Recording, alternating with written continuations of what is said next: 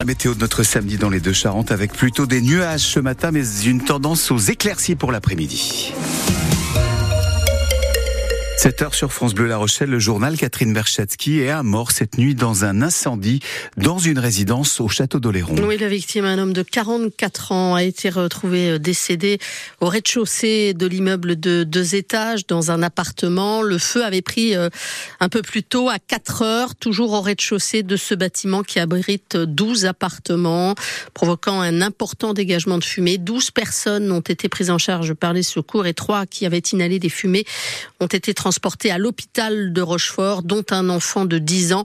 Le feu était éteint peu après 5 euh, heures au total. Euh, vous retrouvez toutes ces informations euh, sur francebleu.fr. Opération Place Nette cette semaine en Charente-Maritime. Ou quand les gendarmes organisent des contrôles tous azimuts dans le cadre d'une opération nationale du ministère de l'Intérieur. Pas moins de 17 opérations de contrôle sur l'autoroute ou encore dans les gares, sur des campements de voyageurs, mais aussi des opérations de police judiciaire. La plus importante a été organisée lundi avec plusieurs dizaines de gendarmes mobilisés pour démanteler un réseau de cambrioleurs. Cinq interpellations pour cette opération baptisée Vago 17 qui a mobilisé sept enquêteurs à plein temps durant un an et demi. Les suspects ciblés essentiellement des commerces attaqués la nuit, parfois à la voiture bélier. 52 faits leur sont attribués.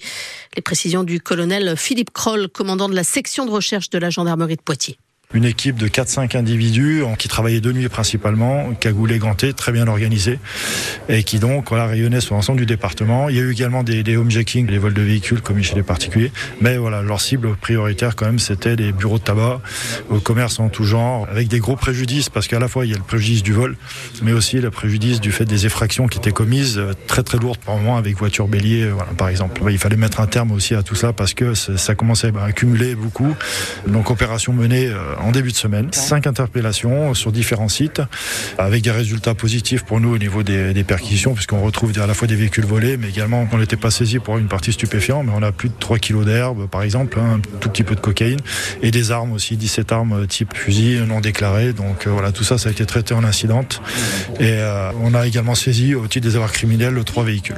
Propos recueillis au micro de Julien Fleury. On retiendra également dans le cadre de cette opération Place Net le démantèlement d'un trafic de stupéfiants, de stupéfiants à Bussac-Forêt. Les gendarmes ont saisi 310 grammes de cocaïne, 24 000 euros, un pistolet 9 mm et trois véhicules. Trois personnes ont été jugées à Sainte. Et puis les gendarmes ont résolu 25 cambriolages entre Angoulin et Sainte. Deux suspects ont été interpellés. Ils seront jugés le 27 mars. En Charente, c'est un jeune homme de 23 ans qui a été condamné à un an de prison ferme pour travailler trafic de drogue. Il a été surveillé pendant un an par le groupe de recherche antidrogue et la brigade de recherche de Cognac. Il a été interpellé du côté de Barbezieux mercredi. À son domicile, les gendarmes ont trouvé de la kétamine, de résidu, euh, la résine de cannabis ou encore de la cocaïne.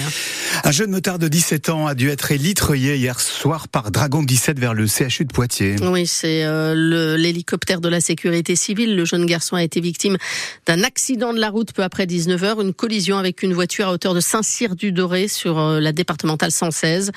À l'intérieur de la voiture qui a fait plusieurs tonneaux, un jeune homme de 20 ans, lui a été légèrement blessé et transporté vers l'hôpital de La Rochelle. La route départementale a dû être coupée, une déviation a dû être mise en place. Et puis, trois voitures impliquées dans un accident hier soir, peu avant 20 h sur la départementale 137, sur la commune de Pont, dans le sud de la Charente-Maritime. L'un des véhicules s'est retrouvé à cheval sur la glissière centrale de sécurité. Le conducteur âgé de 23 ans était incarcéré à l'intérieur, gravement blessé. Il a été transporté à l'hôpital de Sainte. Un homme de 61 ans a également été gravement blessé dans une autre voiture. Lui aussi a été admis à l'hôpital de Sainte. Et puis un homme de 22 ans a été plus légèrement blessé dans le troisième véhicule et hospitalisé toujours à Sainte. La circulation a été totalement interrompue pour permettre au secours d'intervenir. La mort en prison hier de l'opposant russe euh, Alexis Navalny à l'âge de 47 ans. Le principal opposant à Vladimir Poutine serait décédé dans une prison de l'Arctique dans des circonstances encore incertaines. Les pays occidentaux réclament des comptes à la Russie. Hier, Emmanuel Macron a salué la mémoire et l'engagement d'Alexis Navalny. La mort de M. Navalny dit la faiblesse du Kremlin et la peur de tout opposant, les mots du président lors de son allocution pour accueillir à l'Élysée son homologue ukrainien Volodymyr Zelensky en vue de signer un accord bilatéral hein, de sécurité censé garantir un soutien civil et militaire à l'Ukraine. Trafic SNCF perturbé jusqu'à la fin du week-end en plein milieu des vacances scolaires. Seule la moitié des trains circulent en moyenne, un, TGV sur deux, un Ouigo sur deux ou encore un Intercité sur deux. C'est la conséquence d'une grève bien suivie des contrôleurs, appuyée par Sudrail et la CGT cheminot. L'ouest du pays est particulièrement euh, touché, d'où la visite hier du ministre des Transports Garmont-Parnasse, Patrice Vergrit, qui en appelle au sens des responsabilités des syndicats et de la direction. Je pense que c'est une grève qui aurait pu être évitée, je le dis euh, sincèrement. Et donc je souhaite maintenant qu'à partir de lundi, chacun euh, retrouve le sens des responsabilités, retrouve la table des négociations et puisse le faire dans le dialogue social le plus ouvert, le plus sérieux, le plus respectueux possible. Je suis confiant. D'abord, c'est une catégorie d'agents qui fait grève aujourd'hui, les contrôleurs, qui a bénéficié quand même euh, d'augmentation de leur rémunération de entre 17 et 20% depuis deux ans.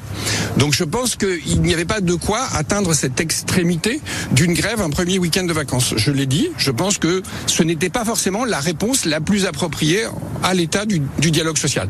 Néanmoins, je ne suis pas là pour juger et j'espère que chacun, quel qu'il soit, direction comme syndicat, retrouvera le sens des responsabilités et qu'effectivement on arrêtera là euh, cette grève et que on se parlera normalement et calmement. En top 14, le Stade Rochelet se déplace à Lyon cet après-midi, Catherine, pour la 15e journée du championnat. Oui, c'est la reprise après une semaine de vacances avec une rencontre importante pour deux équipes, deux équipes pardon, qui sont mal classées, Gérald Paris. Lyon est en danger, 12e au classement avec seulement 4 points d'avance sur le dernier. Le Loup est très loin de son objectif de début de saison, jouer les phases finales. Battu 38 à 21 à Clermont-Ferrand avant la pause, les Lyonnais se doivent de trouver une nouvelle dynamique. La Rochelle est un peu plus dans le coup, 8e à égalité de points avec Castres et Clermont juste devant. Une victoire à l'extérieur permettrait aux hommes de Ronan O'Gara d'entrer dans le top 6 pour la première fois de la saison. Thomas Lavaux, deuxième ligne à La Rochelle. C'est ça, ouais, on a, là on a ciblé le, bloc de 4 matchs, de déplacement de réception. Donc on sait ce qu'il nous reste à faire pour euh, racoler ce top 6 et l'intégrer. Attention, bête blessée, c'est toujours pareil. Donc euh, eux, ils ont besoin de points, nous aussi. Donc je pense que ça va être un beau combat ce week-end. Lyon et Perpignan à l'extérieur avant une double réception. Clermont-Stade français. La séquence est importante pour La Rochelle, mais visiblement sans stress. Gurtros Timkamp, l'entraîneur de la mêlée de La Rochelle. Franchement, pour nous, il n'y a, pas de pression parce qu'on sait avec nos qualités de joueurs, si chacun répond présent et si chacun respecte le rôle, on peut réaliser les bons euh, résultats. Mais par contre, on a beaucoup de respect pour nos adversaires. On sait bien que chaque match est primordial. Un match à Lyon sans les internationaux français. Antonio Aldritz, Boudouan et Jonathan Danty sont retenus avec l'équipe de France. En revanche, et c'est la bonne nouvelle, Joël Sclavy, Raymond Rull et Jules Favre sont de retour dans le groupe pour ce déplacement. Et la composition est à retrouver sur francebleu.fr ou sur notre application ici. Rencontre à vivre en intégralité sur notre antenne à partir de 14h50. Coup d'envoi du match à 15h. Et puis en Pro D2, lourde défaite hein, hier soir du SA 15 dans les Landes. Dax s'impose chez lui 25 à 5 avec le bonus offensif. Prochain match pour les violets, ce sera Chanzy contre Provence Rugby, le deuxième du championnat. Les Charentais, eux, sont 14e.